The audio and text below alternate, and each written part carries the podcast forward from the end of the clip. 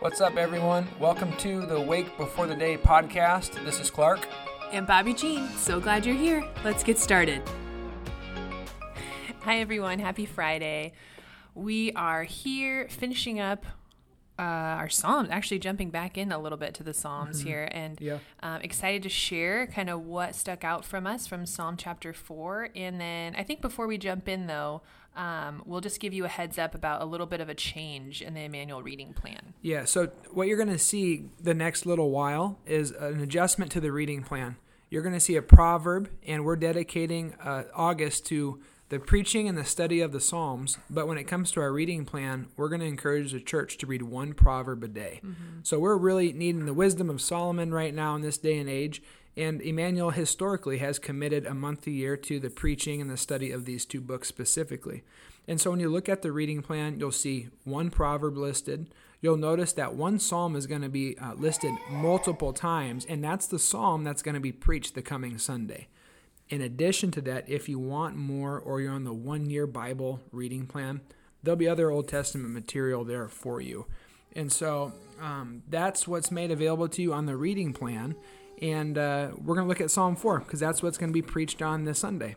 Awesome. I th- just on a personal note, I think that's such a gift to be able to prepare our hearts kind of the week leading up to the sermon. Quinn does too. She's yeah. in the background and she's and so um, yeah, we're never not going to you know we're never going to know everything or know enough and so to really to be able to sit in a psalm for a week and let it marinate and kind of come back to it i'm sure the lord and holy spirit will um, just bring different um, nuances and different words that might stick out to you. And so that's kind of a fun new way to go through the psalms. So like clark said psalm chapter 4 is kind of what we're talking about today. And when you read Psalm chapter 4, it's really um, at its heart about a heart change itself. And so um, there is chaos all over the place. Um, you see it breaking out around the psalmist, but what he's praying and asking the Lord for is actually a change not in his circumstance and not in his environment, but of his inner being, a change of his heart. And so I'm going to read verses 3, 4, and 7 in the NIV version, NIV version, and they kind of um, speak to that heart change that we're talking about today. So this is verse three. Know that the Lord has set apart his faithful servant for himself. The Lord hears when I call to him. Tremble and do not sin. When you are when you are on your beds, search your hearts and be silent. And then now verse 7. Fill my heart with joy when their grain and new wine abound. And even the beginning of verse 8 In peace I will lay down and sleep, for you alone, our Lord, make me dwell in safety. And so, all of these verses, I mean, specifically there at the end of chapter 4, speak to how um, there is a lot going on in the world. Yeah, there's definitely a lot going on in the world. But what's interesting about this psalm and these kind of psalms is that um, the Lord's encouraging us to pray for heart change in the midst of whatever it is that's going on. Because if you look around the other Psalms, there are other times there are prayers saying, God, I need help. Would you attack the enemies or bring freedom or bring deliverance? So praying for circumstance change is not necessarily a bad thing. It's just there are times, like this Psalm in particular, where we're being told, Hey, God, in the midst of my circumstances, would you change my heart? One of the most helpful teachings I've come across when it comes to this is the Lord's Prayer. Tim Keller makes a point. He says, when you look at the structure of the Lord's Prayer, Jesus uh, aligned it on purpose. He says there's a section at the beginning that you have to accept. And once you accept there are three realities, then you can get to making your requests and asking. So when it comes to the Lord's Prayer, you begin by saying, Our Father, who art in heaven, then one, hallowed be your name. Then two, thy kingdom come. And three, thy will be done. It's after you accept those three things, you can get to your asking, saying, God, I need daily bread. Or God, I need protection. But it's accepting that God's holy.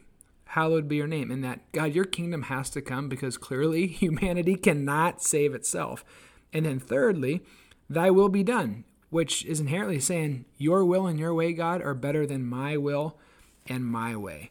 And so this whole psalm is talking about chaos left and right, up and down, in front of you and behind you. But God, would you fill my heart with joy? I'm going to lay on my bed and be silent. I need your help right now, God, but would you align my heart with yours? So I think some some people, I mean, including myself, might be asking um, while we're reading Psalm chapter four, and even while we're living in this world around us that just seems like it's chaotic and there's a lot going on. Um, you know, why is it good that my heart changes? Why is hmm. it good that um, why is it good that God wants to work to soften my heart? That's a good question. I think yeah. well, I think that comes into conflict with many of our underlying uh, thinking and believing as to what prayer is. I think for many of us, not necessarily everybody, prayer is it can be like a wish list, saying, "God, um, mm-hmm. I need you to do A, B, C, one, two, three, X, Y, Z," and that's the only time we really pray.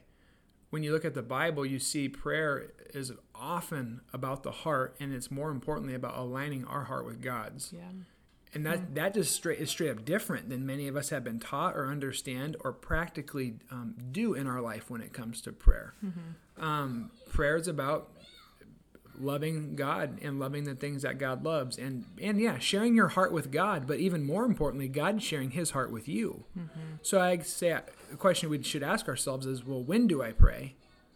And then when I do pray, what do I pray for?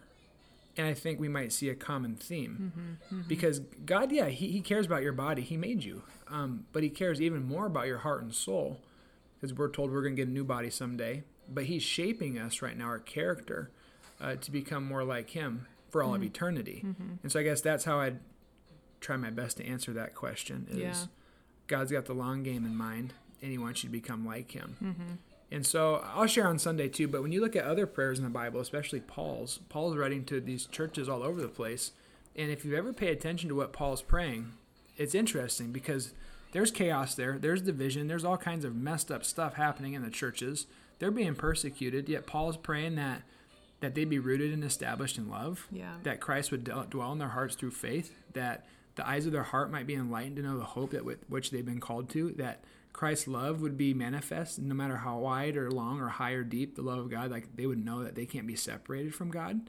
So if you look mm-hmm. at just those four examples right there, how does that those kind of prayers compare to the, the prayers you and I would normally pray? Right. And I think that that's where we often miss the purpose of prayer. Mm-hmm. Yeah, God does meet our needs, and He does uh, give us the desires of our heart at times.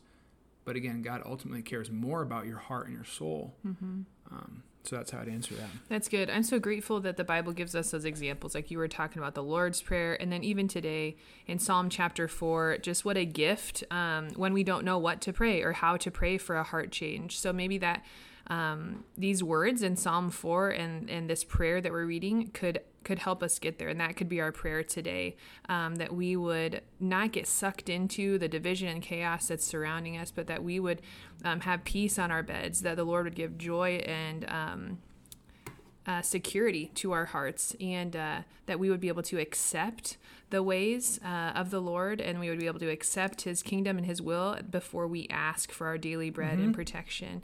Um, yeah. So, what a gift to be able to read this when we don't have words to say. Yeah, and I would add again one more time what I'm not saying is don't make prayer requests because clearly that is very biblical and true. You can make prayer requests. It's just uh, paying attention to the order in which we pray and what we're actually saying when we do pray. Yeah, there's a lot of good examples in the Bible there. So, that's all we have for you. Stay tuned Sunday. Again, if you want to worship online, that's fantastic. And we also encourage you to check out uh, our outdoor service, 9 o'clock a.m. You can RSVP online, and we hope to see you there. The Lord bless you and keep you. The Lord make his face shine on you and be gracious to you. The Lord turn his countenance toward you and give you his peace. Have a great day.